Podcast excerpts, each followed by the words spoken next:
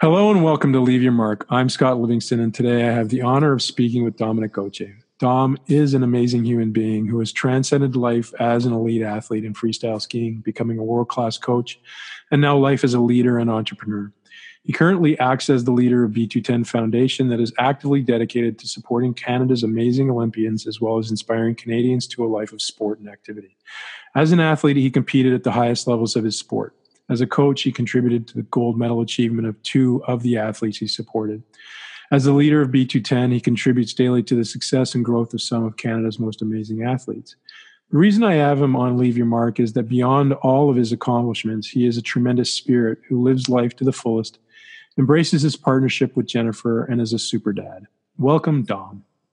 Anyway. Well, thank you, Scotty, I should say. Yeah, no worries. Um, easy question to kick this thing off. Um, do you remember the first Habs game you ever went to? Ha! Uh, yeah. I was, uh, well, I don't know what age I was. Quickly like that, I was probably like 19, 20. I was at the uh, at the forum, obviously, and uh, was with my previous father-in-law. I guess not that we were married, but it was a girlfriend, and her dad had season tickets, so he brought me to a few games per year. And that's when I was actually really, really into it because my dad uh, was an Habs fan, although I was from Quebec City, right? So we were all Nordiques in the schoolyard except me and a few others.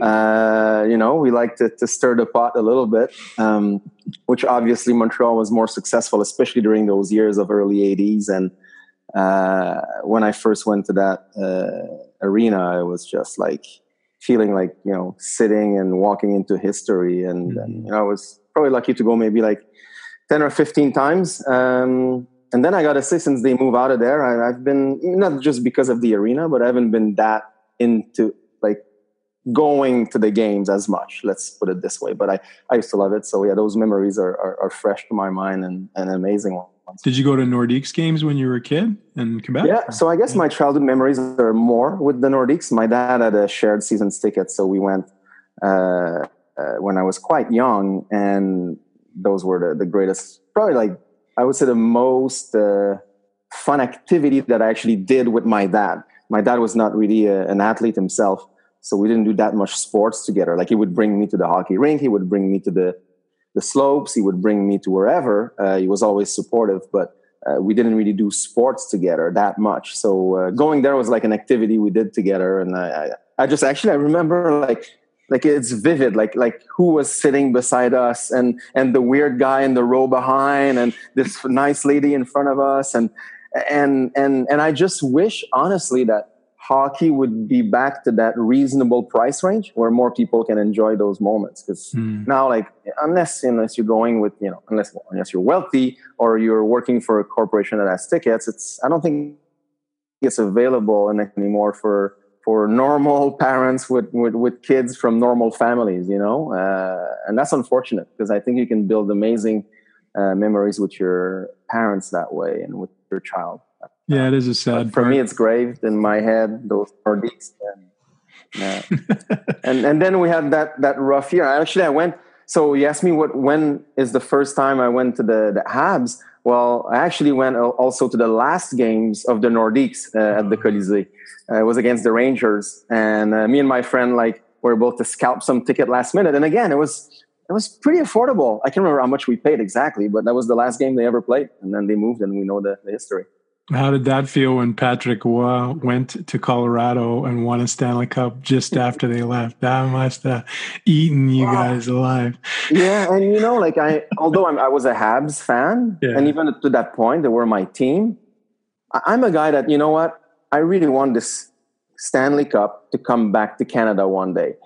I, I can't believe that someone is from a city that doesn't cheer for their city. So although I was, you know, maybe prone to cheer for the Habs. I still wanted the Nordiques to do well, and when they left, it broke my heart as well because you know that's my city. It didn't have a club anymore, and then you know that club. Well, you know, part of that club anyway won the Stanley Cup the next year. So uh, my, my Quebec heart was was broken. You know, as my Canadian heart is broken now that the last cup was won. You know, in Montreal. uh, 24 years ago now. 25. It was 25 years this summer, actually, I think was the anniversary. It would be, huh? Cool. It's been a long time, baby. Maybe we'll circle back yeah. to that and your opinion of uh, what's going on in that part of the world. But uh, tell me about your dad. Your dad was what kind of man, and how did he influence you as a person? Um, well, he passed away three years, soon four years ago, mm-hmm. and he was Mister Positive um, to a point where as a teenager, it almost bothered me, like how joyful and, then positive he was. You know, at seven in the morning, like, good morning, kid.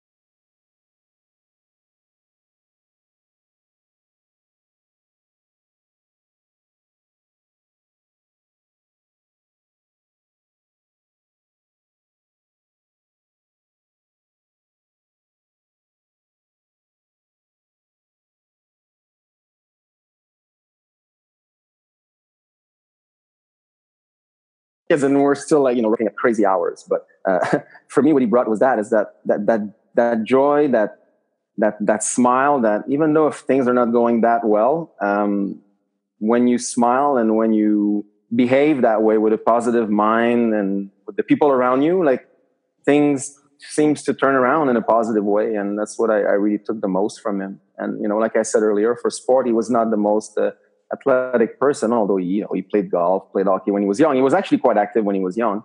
Uh, and probably because of the work, you know, started to do a lot less of, uh, of sports in his older days. But he would always, you know, bring me and my sister to, to the rinks, to the slopes. And which was crazy is that one year I told him after starting skiing as a family, I told him that I wanted to play hockey. And, uh, you know, at five years old, he said, okay, we'll go play hockey, which meant you know, not renting the chalet at the slopes anymore and going to the arenas. But I never felt the pressure of, I kind of found out later that they were not super happy about it, but they just did it because they wanted to, us, uh, me and my sister, to, to, to, to fulfill our, our dreams, to do whatever we wanted to do. And, uh, and then when I told them I wanted to come back to skiing when I was 11 years old, um, they were pretty happy with that call, I think, because then it becomes again this family activity. So they were just parents, both him and my mom, like were not like crazy competitive themselves. So uh, you know, I'm not sure where I got that that need to win and that that fear of losing, like that's so strong in me.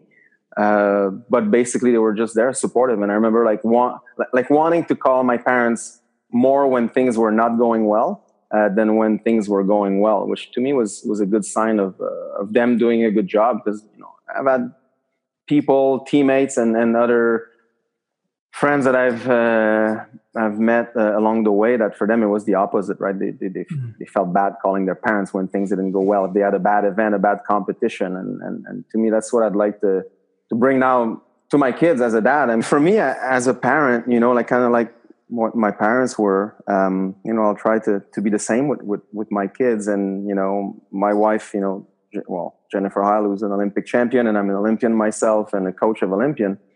Um, you know, like you know, people look at us and are like, "Oh my God!" Like you guys will put like so much pressure on on your kids to be good in sport, probably. Uh, but it's not the case. I think we want to expose them to a lot of sport. Um, we want to give them the opportunities, but then you know, if if they excel in something and become really good, you know, in one sport or another, um, of course we'll be happy. But it's not something that we'll be pushing for. We just want them to be uh, loving what they do and give themselves as much as they can uh, in in that sport. If it's skiing, yes, Papa and Mama might be a bit happier than if it's in a rink. Um, but then again, you know, if they become Olympian or professional athlete, that's that's that's in them or it is not, and time will tell. I, I don't think you can groom that much, uh, you know. And I always like to look at a Sidney Crosby who you know will grab a puck on his own uh, and play until the, the, the the light goes off, and was like that as a kid. Is it his dad that pushed him? I really don't think so. I think the dad probably brought him to the rink, but then you know it was his job. Like my dad had a great great saying actually. He was always like if uh, if if you want to go to the arena, and that was for my sister who was a figure skater. It was like, I'll I'll I'll bring you at any time of the day at the arena to skate, but you will wake up. if you want to wake up at five, I'll drive you at 5:15, but I'm not the one who's going to be waking you up. That's mm-hmm. your responsibility. And to me, that's powerful. And that's that's what he did for me as well as a skier. Like I had to say, I want to go ski. Perfect. I'll drive you for five hours if you want to go ski. Mm-hmm. That's kind of like that approach. At, at a certain age, of course, you know, at four or five years old, which is the age of my kids now, I, I can't ask them that yet but soon when it becomes competitive sport well it, it, needs to be from them it's i don't believe it's from the parents it's from them and they have it or they don't whether your parents are olympians or not i think that's awesome i'm going to circle back to that with your two boys but i'm interested since you're from a family of two kids yourself and your sister how did your sister sort of influence you growing up? Was she a instigator of of things in your life or uh a challenger or was she a supporter of or what how did she play a part in your life? Yeah me and my sister are five years apart. Um, so of course I, I, think it's a uh, it's a good thing in a way because uh, we were not like competing for the same thing the same toys or the same friends or which i'm sure being closer has also a lot of positive but for me, she was really that that big sister that took care of me and that inspired me. And of course, we had our little moments, but uh, I think looking back, like we got along quite well, even in in both of our teenage years. And seeing her uh, being the figure skater that she was, uh, for sure, that inspired me a lot to to be better that I that that she was, you know, in a sport. I, I wanted to get my own. Uh, you know successes in sport because she had hers. I mean, she went to nationals in figure skating, and she was you know, she was very good. She didn't make it to the international level, but um, you know, seeing her being so disciplined and going to every practices and very early as well, like you see that as a younger brother, and that's that's that's your reality. That yeah, if you want to be good at something, you just gotta put your alarm clock, wake up, and and do it. And uh, and as well, she got a lot of that positive uh, view of the world that my dad had. Um, I'm I'm I'm not quite on their side, you know, uh, of the spectrum. I'm, I'm, definitely more in the middle, uh, which you know I bounce a bit left and right sometimes between positive and negative. But I really try to remind myself to to, to, to be more like, like them and, and see life that way. And I think that's what my sister brought the most. And again, she's she's a physiotherapist now, and she travels with the freestyle team. Uh, she's been at uh, well every Olympics but one that I've been to uh, either as an athlete or as a coach. She was always there as a physio. So, you know, that's, that's quite powerful. I remember in, in Nagano when, you know, I got my knee operation, my, I tore my meniscus two weeks before the Nagano Olympics. And, you know, it was a tough moment because uh, I was ranked second in the world. So, you know, I, that dream of going to the Olympics was now a dream to win a medal at the Olympics, but it, it was taken away from me a couple of weeks before the games. And now I had that new challenge to face, which was to compete in mogul skiing pretty much on one leg. Um, but you know, if I didn't have my sister there beside me, I, I, don't think I would have had the the not the will, but the positive energy to to try to go for it and and remain positive. And and she was uh, always there, and you know, at the top of the hill and at the bottom of the hill when I was crying, uh, was in her arm, and uh, I'm just you know so lucky to have a sister that that's been there, you know, well, since I'm born, obviously. But I think we we we connected so powerfully in in, in sports uh, during these these moments and and she's still physio for the team even though i'm not uh, involved anymore directly so um, it's cool to see her as well perform on her on her side but still involved in sport mm-hmm. It must have been um, an interesting moment for you to see uh, what happened to uh, Phil Marquis this year going into the uh, Olympics. Uh, maybe sort of a deja vu for you in some sense with his knee injury, yeah. trying to ski on one leg, as you said.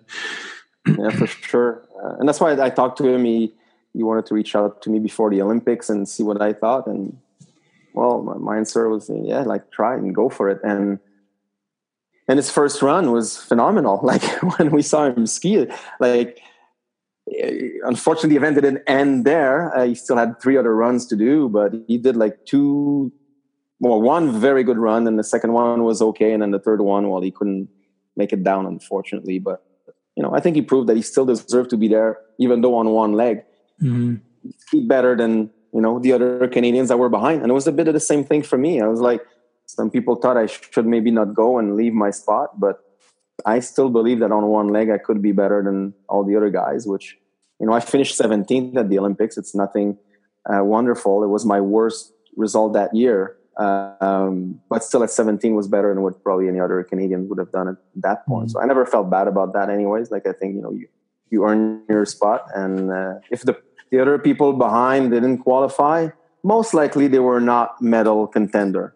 You know, so I think in sport, you know, if if there's a young one coming up that you know could win a medal, you know, in, in the case of Phil Marquis, for example, maybe I would have said, well, Phil, you know, there's this little kid that you know he's won like a few medals, like maybe you should think to leave your spot. Uh, and then I would have probably done the same if the other guys behind me were winning medals, but they were not. Um, I think we have to look at it that way, and then you know, seeing mm-hmm. people fight uh, and and face these challenges at the Olympics, I think it's also part of it. Um, you know, the medals are something, but I was talking with someone yesterday or the day before, and you know, this biathlon athlete, the Kenyan biathlon biathlon athlete, uh, you know, her, her brother died not long before. I didn't even know, you know, but uh, all these stories that people don't know behind the the good and the bad performances at the Olympics because you know I work on the media side as well during the Olympics and we don't know everything you know? And sometimes you hear people commentating or uh, giving opinion on something and you're like wow like if you only knew what they've mm-hmm. been through you know? Mm-hmm. and and I faced that personally as a coach and and with with with the athlete I was working with with with Jennifer Heil you know? Like she had things that she was uh, faced with prior to the Vancouver Olympics that no one really knew. And and it's like that for for a lot of athletes. So i think the olympics it's the beauty of it. Like yes you won the medals but stories like phil marquis or or mine for that matter you know were, were, were good olympic stories and, mm-hmm. and it mm-hmm. sure shaped me as the coach that i became which at the end of the day i i sure gave that back to the sports system mm-hmm. when you look back um, at your career and s- stories like what you were just talking about and now in the work that you do what do you think are the three four five key characteristics of of the successful athletes uh, the the ones that um, had a career like yourself or anybody who really competed at the highest levels what does it take to do that in your viewpoint?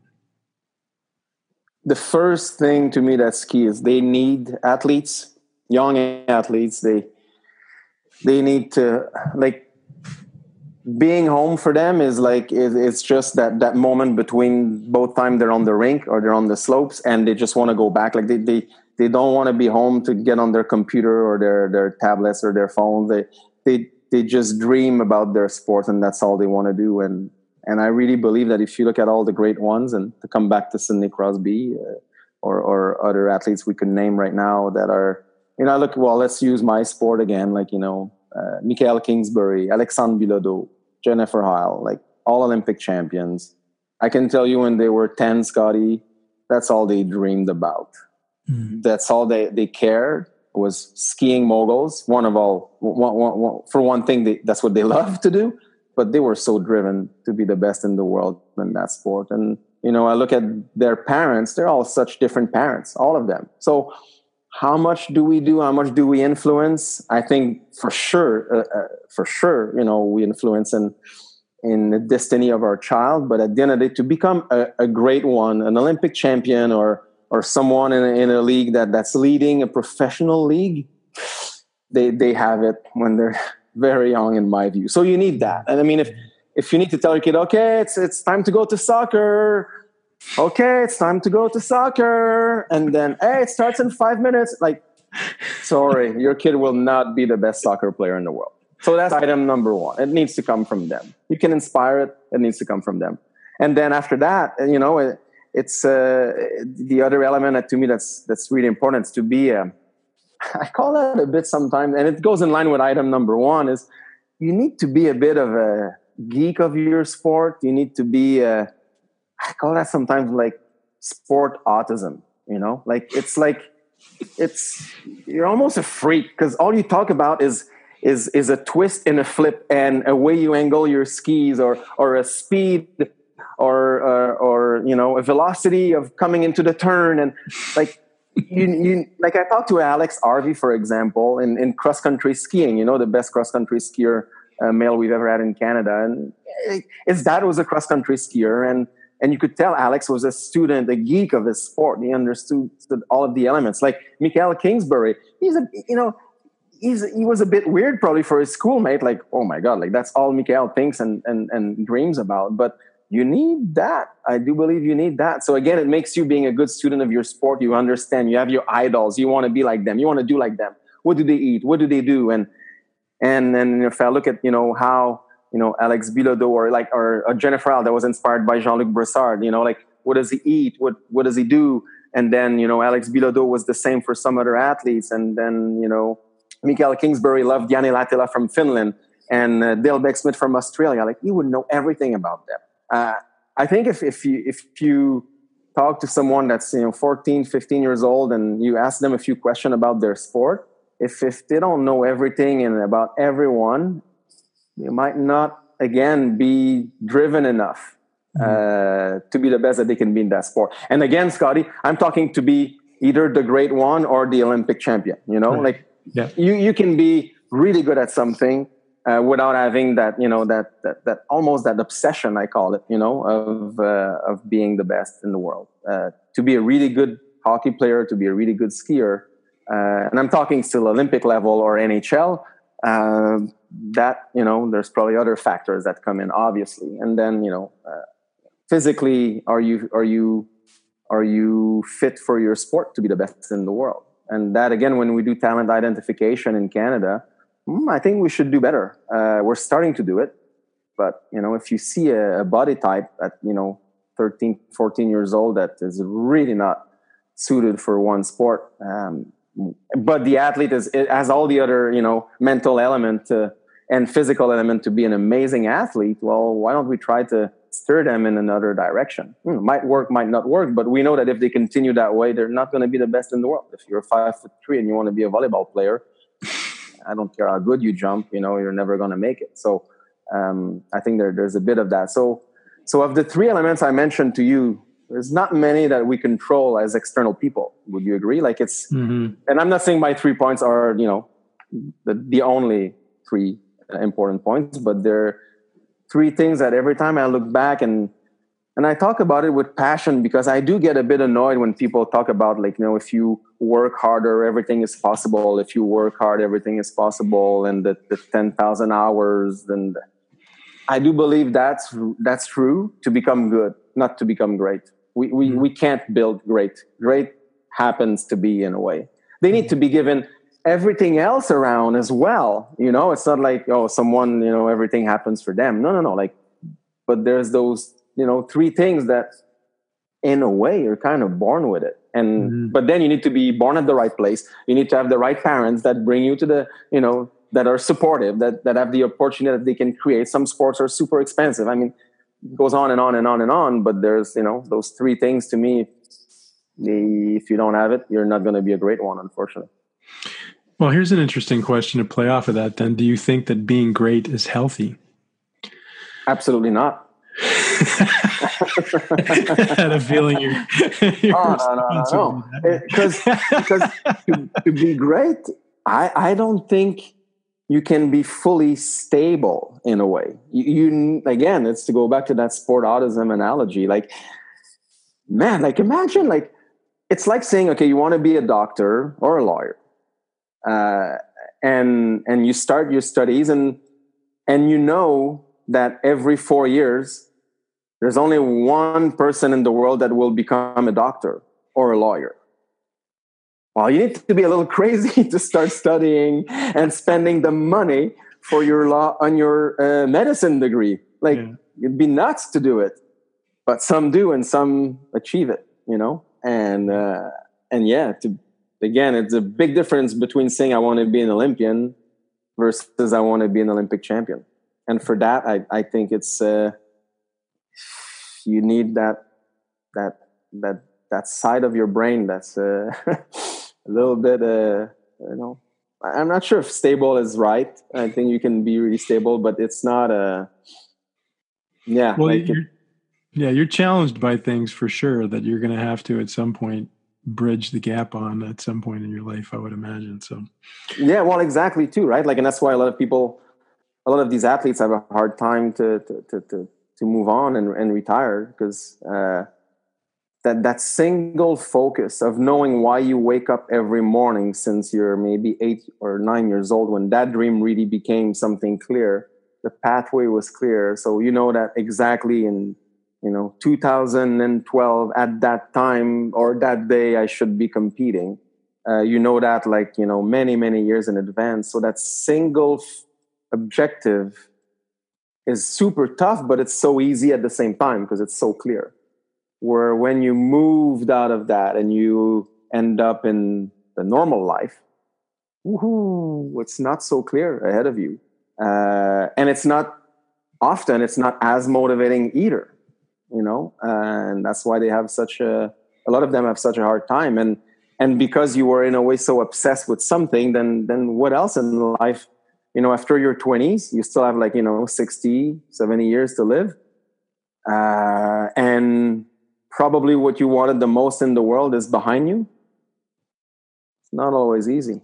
Mm-hmm. um, you know it's it's rare that you're you're if you look at other objectives that people might have in life whatever they, they might be uh, this one of being the best in the world in something would normally happen around your 20s um, and then what uh, you've done it. Um, so do you and, think for yourself that coaching was um, your bridge for that into what you're doing now in your life in a sense? Like you you you obviously wanted to be the best in the world at skiing and uh, you know you got injured out of that opportunity.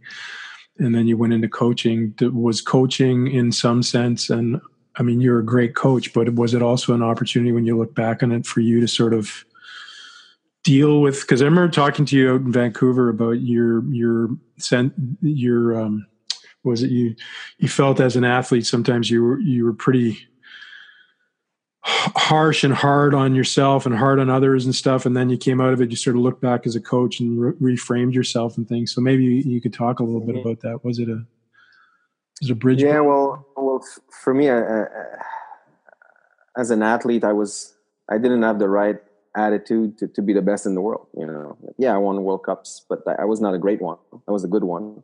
Could have been a great one. Yeah maybe. I mean injuries came in the way. I do believe now, looking back, I was probably responsible for a lot of my injuries. Um, so I can't blame anyone but me.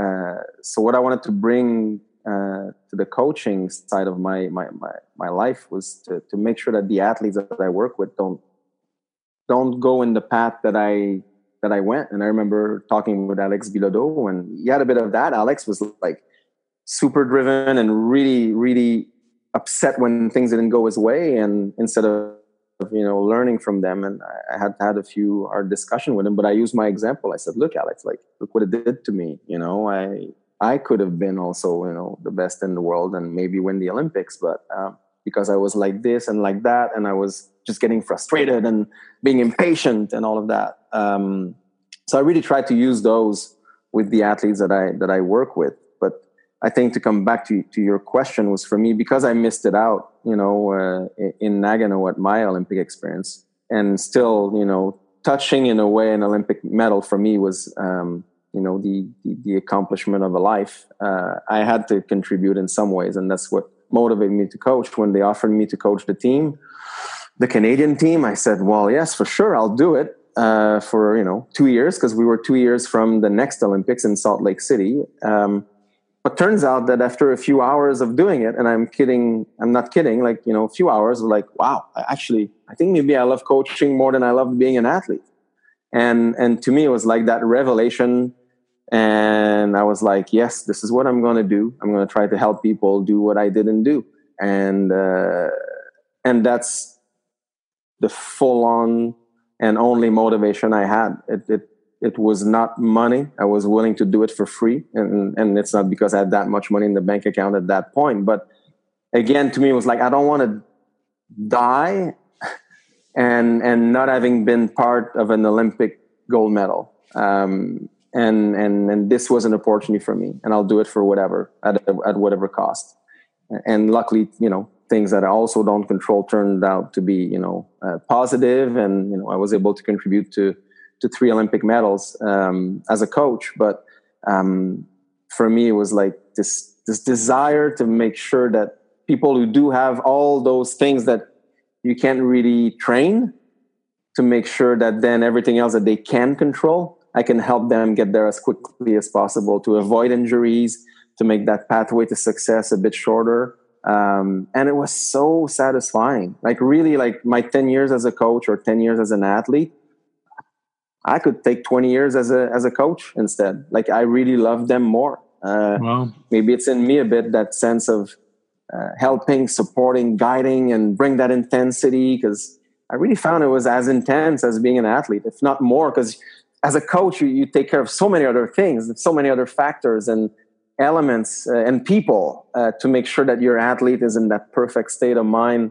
to be the best that they can be on that precise day at that precise time. And that, uh, that is something that for me, I will always miss. Like every Olympics, I miss it now. Uh, I miss that intensity. I mean, I miss that satisfaction to really, really contribute to someone's success at the Olympics. Uh, there's nothing as powerful as that in life. And, you know, uh, having kids is, is wonderful. Seeing them accomplishing things is wonderful. And I think there's a, there's a similarity and a link to that uh, relation between, and I used to say it before I had kids. I said, I think being a coach is like being a dad or, uh, or a mom when you see your kids do things it's so satisfying. Well, now I have kids and I think it's very similar. Being a coach, mm-hmm. that's that satisfaction. It was, it wasn't me winning the Olympics. It was, it was a pure satisfaction of seeing them win it and uh, and have that big smile on the podium, hearing uh, "Oh Canada," you know. Mm-hmm.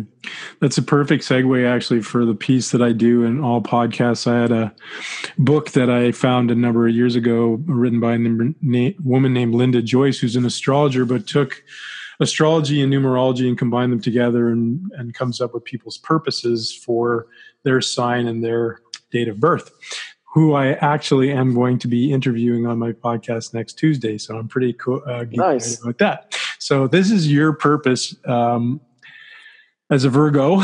Um, you are a Virgo four. so your purpose is to keep your focus on a dream and manifest it, breaking free of outmoded restrictions, negotiating a crisis placed on to test your determination, focus, and ability to decide what is your responsibility and what isn't. Change is not made without inconvenience, even from the worse to the better. The Virgo 4 either thirsts after change or finds it at every corner or cowers hoping it won't find them. But it always does. You have a versatile mind, thoughts and actions come at super speed. You see into the future, future and are fascinated by the past. You tend to overlook and overstress. You either devote your life to helping others or pursue a desire with a tenacity that will make others step aside. If spirit is strong, you will fight for justice and human rights.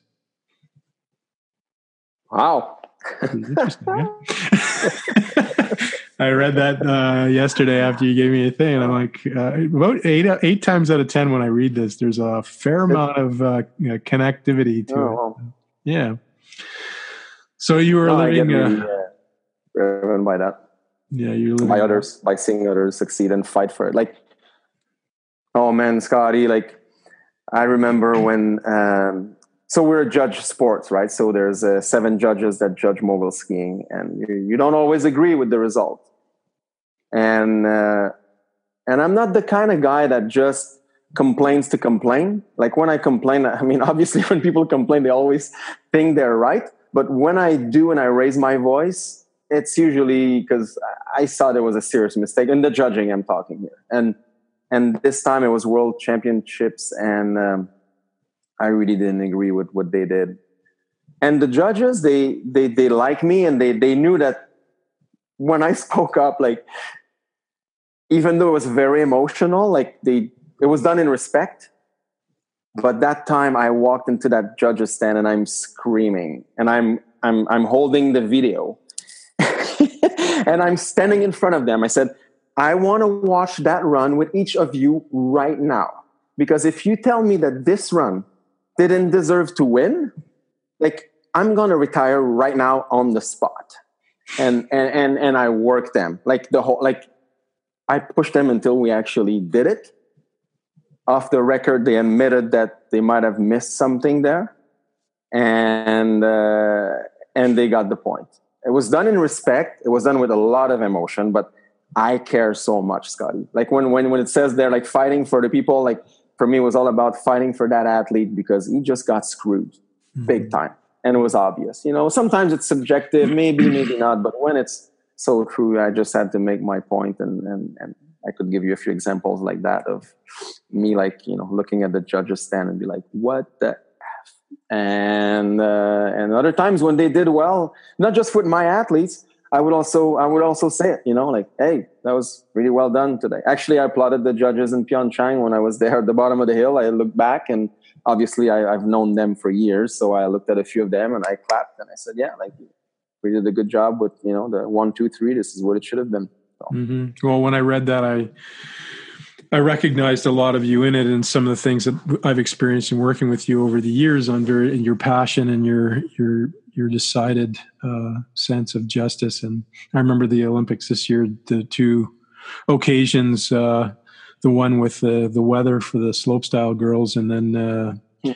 the other one with uh, Alex Harvey and his unfortunate fourth place and some of the things that go on in the background of, of that sport. So uh, yeah. it resonated with me for sure. No, I get really, because I, I, I relate to what I live to as an athlete and it just pisses me off like so much. Like it's like these people who make decisions sometimes, you know, like, well, their career continues, their career doesn't end or start at the Olympics. But for the athletes, like I said, like it's their one chance, most of them. Like, yeah, some have a second chance, and very rare those who have three uh, or more. But uh, like you play with their lives. Like it's not just numbers. It's it's it's people. It's people who dreamed all their life for that and you know like i said like some that are not in a way so stable like like i was not so stable myself would be willing to die for that dream. I read an article not long ago about a, a synchronized swimmer from montreal jacinthe taillon and she works at the radio canada with me in the media side and i know her quite well. And she didn't want before the, the olympics she didn't want to get the, her full tumor tumor taken out because it would jeopardize her capacity to go to the Olympics. But yet, by not taking it all out, it meant that there was still some in and that she might die from it. Uh, but that's, that's what you need, I'm afraid to say. Uh, maybe not to that extent. I think there's all sorts of level of that uh, craziness about it. And, and I had it. I was ready to die. Uh, I would be okay um, to die afterwards rather mm-hmm. than not living that moment you know. Now i think it's crazy because i'm you know 40 almost 45 and with two kids but if you don't have that that side of you that's willing to to, to do anything without cheating obviously but to, to, to do it and it's life or death and and i do believe and you and i have had that discussion before where i do believe that everyone that works around these athletes it can't just be well, it's an Olympic, and there's going to be another Olympic next time because I'm a physio and I'm there at every Olympics, or I'm a strength and conditioning specialist and I'm there at every Olympics. The athletes need to feel that for you, it's also life or, or death this time around because this is the Olympics for that athlete now. They might not be coming back, even though you might. You know, as as as as a as a team supporter, as a as an IST, we call it, um, and they need to feel that and mm-hmm. I do believe that uh, that's critical, and that's that's how I was as a coach, and and still now, you know, through B2ten, that's you know to a different level, obviously, because I'm not so directly involved. But you know, every time I meet with athletes or that we talk or we plan as a group, like I want everybody around the table to to have that sense of it's beyond urgency. You know, it's like we got to do this or else we die. You know, that's kind of what I want people to bring at the table. I love that. Um, on that note, who is who who has inspired you throughout your career and sort of fed your fire for for for what what you do and are doing now in your life? Yeah, well, well, the person that influenced me the most in my life and that guided me the most, it's JD Miller. I mean, he's you know he's he's he's my mentor and he's the one who founded B2ten with with me, and I, I work with him still, you know, every day, and he, he guided me so much, you know, through my I would say like you know late late teens, and uh, he was not really an agent because he never charged any money to anybody, but he was someone helping athletes. So he helped me so much um, and guided me throughout my life and all the big decisions I had to make, like whether I would stop coaching or resign or propose something to create change, and then through all of that, you know, uh, we created a lot of great things. One of them being being B2ten together. But um, a person who, who, inspired me a bit with on the coaching side to, to stick to coaching uh, uh, was my coach, uh, Steve Desovich. Um, he's still, as of today, the best coach in the world. Um, he, he, he coached Jennifer. He coached uh, Dale Begg-Smith. He coached Canada before, um, and he's he's you know no one would argue that he's not the best coach in the world. He is, but also as a coach, he, he's, he's so obsessed and like all he does before he goes to bed is he looks at videos. And uh, like still today he's been coaching for 20 oh, 25 years he's been coaching now. And he's still as obsessed about mogul skiing in every little detail as he was on day one. And and to me i remember like seeing his energy and his like he would come home and start thinking and i'm not sure if it inspired or changed the way i became as a coach but it sure inspired me to, to be a bit like him in a way uh, so i would say as a coach that's definitely the person who inspired me uh, the most and you know he, he, coached we brought him to help and work with jennifer heil as well so we were kind of working together with Jan. so i got to, to work with him which was super interesting but uh, seeing his obsession for his sport. And I'm sure if you'd go in the room of all the best, you know, basketball, hockey coach, it must be a bit of the same. It's all they do.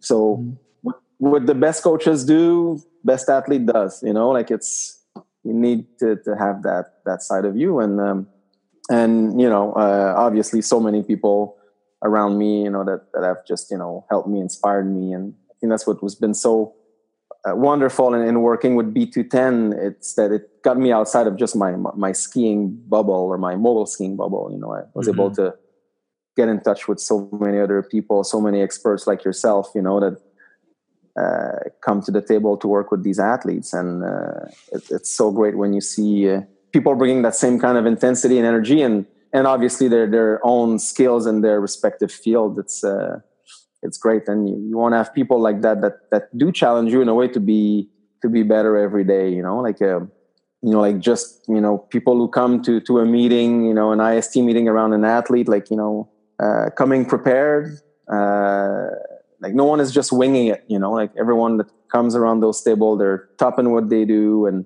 and I, I know you know one of my what will be for a long time i think my best you know one of my best sport memories the, all the work that that we've all done together with with you and and, and jamie and the 12 people we had around tessa Virtue and scott moir the ice dancer.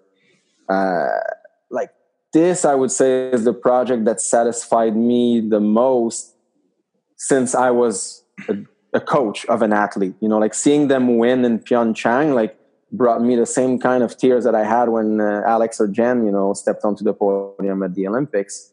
Um, even though my role was, you know, quite a bit more remote than being the coach, but just that work with all of you and all the team around, and oh man, it was it was so powerful. It was so great, and to see that it, you know, I think we were all feeling like we did everything we could to bring them, you know, in the best position position possible in in Pyeongchang we would have accepted the second place if that's what it would have been. But obviously, you know, the story ends the way we really wanted it to end, and it was mm-hmm. fantastic. But but beyond that, Mel, I think it was all again all that that work between all, all of us, the whole team behind, uh, was something that would be really really tough to replicate again. That same kind of intensity that I love. Yeah, I have to say it's been it was one of the more rewarding projects I ever worked on. I mean, the fact that it ended up working out the way we had hoped it would work out certainly makes the icing on the cake. But uh, it was one of those unique projects where the um, energy and maturity of the athletes met the energy and maturity of the pres- professional team around them. You know, there wasn't any arm twisting to be done or convincing to be done. It was more about the, what is the purpose and you know as well as I do, that's what we've always wanted to work around to a degree. Yeah, so, so true. Mm-hmm. Um, what really challenges you still today uh, as a as a person? What's your biggest challenge uh, getting up in the morning? I'm I'm I'm still really driven by uh, by the Olympics. Um, I think you know the, the day that I don't care as much, um, I'll, I'll move to a different field. Um, but for me to be able to to make a difference in uh, in the athletes' lives, so their careers, but their lives. It's still what what what drives me every day. Uh, just yesterday, I spoke with uh, two athletes. Yesterday, the day, the day before, because uh, they were here in Vancouver for a cycling race. So uh, I took the time to have coffee with them and uh, seeing how we can help them in, in, in many different ways. One is struggling with coming back from a crazy injury, um, and the other is you know uh, having some other uh, kind of issues. But when we can be there and and help and support and get involved in, in what they go through, to me, it's what drives me again uh, every day to wake up. Uh, when I feel I made a difference in an athlete's even their day to day, that satisfies me uh, very much, you know. And, and going sometimes after the, you know, the different organization around them that are maybe not doing exactly what they should be doing for them. Uh, again, like fighting a bit in a way for the athletes, and in some cases, it's it's smooth. And I think our, our work, you know, at B2ten is smoother and smoother with with the different sports organization. But there's still always, you know, these athletes that are not always really looked after as individuals um, because of the reality of the sports system where resources are limited and traditionally we try to treat everybody kind of the same but they're all so different. Like the two people i met yesterday the only thing they have in common is they have the same sport. The rest it's like so different. So you can't treat these people the same. You got to talk to them and not enough people talk to the athletes. Um, uh, most people don't actually the organization. And to me that's what still drives me. It's that we're that organization, and, and I play that role where I talk and sit down with athletes, and I try to to make a difference in their career and ultimately, hopefully, in in their lives uh, as well. So that drives me. And at the Olympics, I become and I am like the most patriotic person out there. Like I, I do love my country. You know, my purpose uh, in my purpose map is to, to to rise Canadian pride, and because to me athletes who win uh, make every Canadians more Canadians. Uh, when a team wins, it's even more powerful because then it becomes a team. It's Canada, so that's why I do believe team sports play a big impact on that. Uh, but still, you know, individuals like when every Canadians turn their TV on and they watch those athletes and they end up winning and the flag goes up.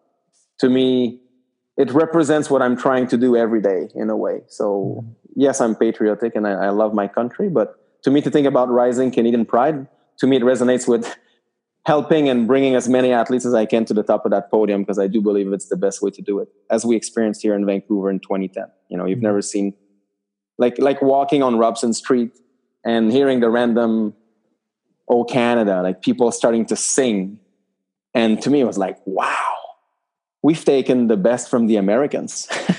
that that love and that patriotism that they have so much that I was so jealous before. Because I do believe we need that to succeed in whatever we do, especially in sport. You're, if, you, you're not proud to, to fight in a way for your country, well, you know, it's a different kind of fight now. It's it's a sports fight, but it's still that still image of war, you know, where you're going to fight for your country. Um, and to me, that inspires a whole generation uh, you know, arts and other field inspire Canadians for sure. But the Canadian flag um, is really carried around the world by athletes and uh, by soldier. so you know, when I'm in Norway and I watch TV and you know, I see Alex Harvey leading a race, and the Swedish commentator is going nuts, and you hear Harvey, and, and then Canada, and you hear the random Harvey and the random Canada in the same sentence as the announcer is going nuts, and and then the crowd is up, and like, wow, like this is the best we can do for our country. It's to have these athletes do well around the world because uh, they are ambassadors, and and and we want them, and most of them are good people as well because mm-hmm. we are Canadians. So we want to keep that as well. You know, I think that image of being good people to me it matters, but we want to want we gotta want to win at all costs, and I think that's where Canada is heading right now, which, is awesome. I think since 2010 we we've changed a lot in this country. That's awesome. Segue a little bit uh, as we're getting closer to wrapping up, but uh, what does Jen do for you? What does she, how does she balance you as a as a human being? Yeah so so jen uh, obviously we became a couple. Uh, you know i was i was coaching the uh, the national team and then uh, when i was privately coaching her we became a, a, couple in life. And and I was coaching her with the help of other people uh, that came in as coaches as well because I was coaching Japan. So you know I couldn't fully be there for Jen, and then there was other people like that person I named Steve Desovich, who was to me the best coach in the world. So we brought her the best people technically, and then you know people like yourselves to to work with us to make her the best skier that she can be. So where I'm going with that is that I do believe that Jen what she did to me and still does, and I think she did to the whole people, to everybody who worked around her. She forced us to be better at what we do. We had to come up with a plan and a why, and and she's someone who would ask question. Uh, she made me understood that you can't just you know do some things because you feel that's right. Like feeling is good, but you got to have the, the why and and and i knew that when i would bring that why to her she would probably like take a few minutes or hours and do it perfectly but she really forced me to to be to be better might be a bit general but to be more um, uh, precise to be uh, more prepared in everything i do and and and, and in every day um, which is great because she is such a perfectionist, um, which I think I, I, help her in being a bit less of a perfectionist, and she helps me in becoming better at being uh, a, more of a perfectionist in some some things. I mean, I'm not saying I'm, I'm botching anything I do. Far from it. I'm, I'm really, I'm really. Uh, close to where she's at but i think for her uh, what she's bringing the most to me is that it's that uh, that that that obsession in a way to am i doing right now that the what I could do to be the best that I can be, you know, whatever that is. And I look at her right now. She's uh, she started a new job, a new job eight months ago, and seeing how she comes home and tries to improve on this and improve on that to, to then show up at work, you know, with, with, with better skills to, to face whatever she faced the day before. And I think that's what she inspires me the most in right now. And, and for me not to, to stay on, on the cruise control, right? Because things are good. I, I know I know my my field quite well of Olympic sport, and but you know, uh, am I the best right now? Uh, do I have the best skills right now to lead an organization to to to to, to lead this or that? Like, well, yeah, I think I, I need to put more time uh, in being better in what I'm not great at right now. Uh, which would be easy to still be on the cruise control because it works, it's good, uh, it's actually great, you know. But uh, if you just keep doing the same thing, then great becomes good, you know? So how can I still be great? I think Jen teaches me how to do that every day. That's awesome. And how is being a dad? Do we have another hour interview here or what? oh man, it's, it's so difficult, uh, and I I have been thanking my my parents uh, a lot, a lot, a lot. You know, uh, since because uh, I now appreciate and understand the complexity, the difficulties of of, of being a parent. Um, again, just this morning, uh, I was faced with an amazing challenge of how do I react to his reaction uh, about something like that seems to me stupid is the way we cut a box to build something and i didn't cut it the right way he said so he goes banana and i'm like okay so i can't go banana with him because we're to be a big bunch of monkeys screaming at each other so i gotta work on myself and and and reflect before i say or talk and i think that's that's what being a parent is. Uh, well, not well, yeah, it's, it's challenging, but that's where I need to be really good at and be better at. Where like I need to reflect into everything I'm going to say because it's got so much impact and consequences. It's their life, right? Like so that's how I feel. It's like I feel like everything I say, do, could impact who they become, and that's a scary thought. and as much as I said earlier that there's only so much parents can do, I think again, yeah, for them to be the best in the world in something, they, they got to have it. But I, I think the responsibility parents have is that we might not be able to create it, but we, we can certainly blow it up. I don't want to blow it up, you know? I don't want to blow up their great lives that they could have. Uh, so That's a lot of pressure. Weird, right? it is. and that's kind of how I treat it. It's, uh, but yeah, and, and now so my both of my kids are are boys. They're five and they're three years old, and it's it's entering right now a beautiful phase. I think the the phase up until three is really hard uh, and not as much re- rewarding in a way. Uh, you know, like now you can have those conversation and see those incredible smiles and and amazing comments that come from them out of the blue, uh, whether it's the random "I love you, Papa" or things like that. It's uh, yeah, I, I, think now it's it's great.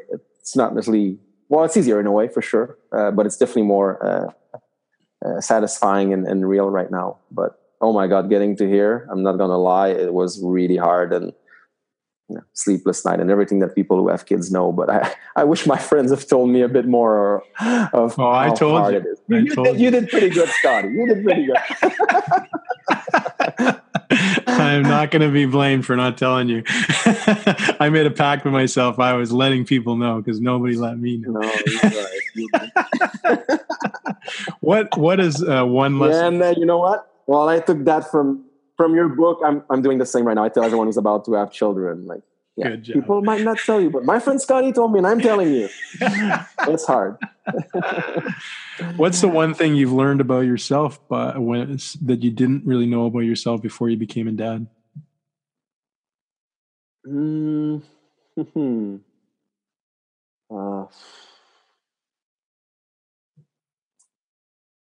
Well, yeah, I mean, it, I think it just more more puts a magnifying glass on what I kind of already knew, uh, mm. which but is could, like, but could ignore at certain points.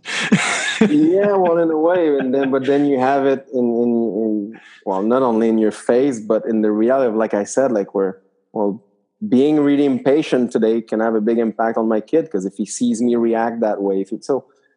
Um, yeah, I don't know. It's it's a tough question to answer on the spot, but I, I think that's what it did. It just magnified everything about me.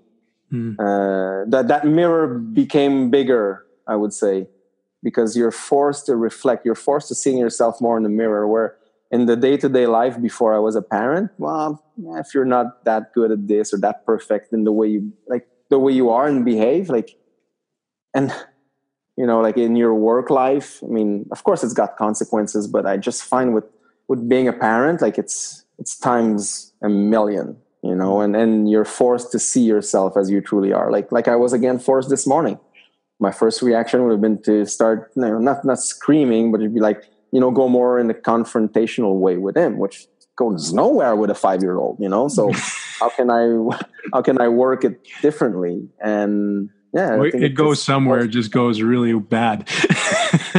yeah. So, so you know what? I do believe that being a parent will again make me a, a better person, a better. It'll be a better me. I think because I'm I'm forced to to become that person uh, quickly. cool. Well, I said I was going to take an hour of your time. I took an hour and 10, but we did have a bit of a glitch, so I won't take too much more of your time. But uh, thank you for spending an hour with me. It's always good to catch up with you, and thanks for being on my show. And uh, I look forward to uh, seeing you in person sometime in the near future. Well, it's been a pleasure. And like for kids, Scotty, I got to say, you're someone that makes people reflect a lot. Um, like right now, you make me reflect. And just doing these interview, it's so cool, you know? And you were the same as a, as a trainer uh, as a person, you know, and you make people think and reflect. And that's why you do that podcast and you're so good at it. So thanks for having me on board. And I'm going to go and reflect on myself a bit more. the perfect finish. Thanks very much, buddy. Appreciate it. Have a good day. Bye.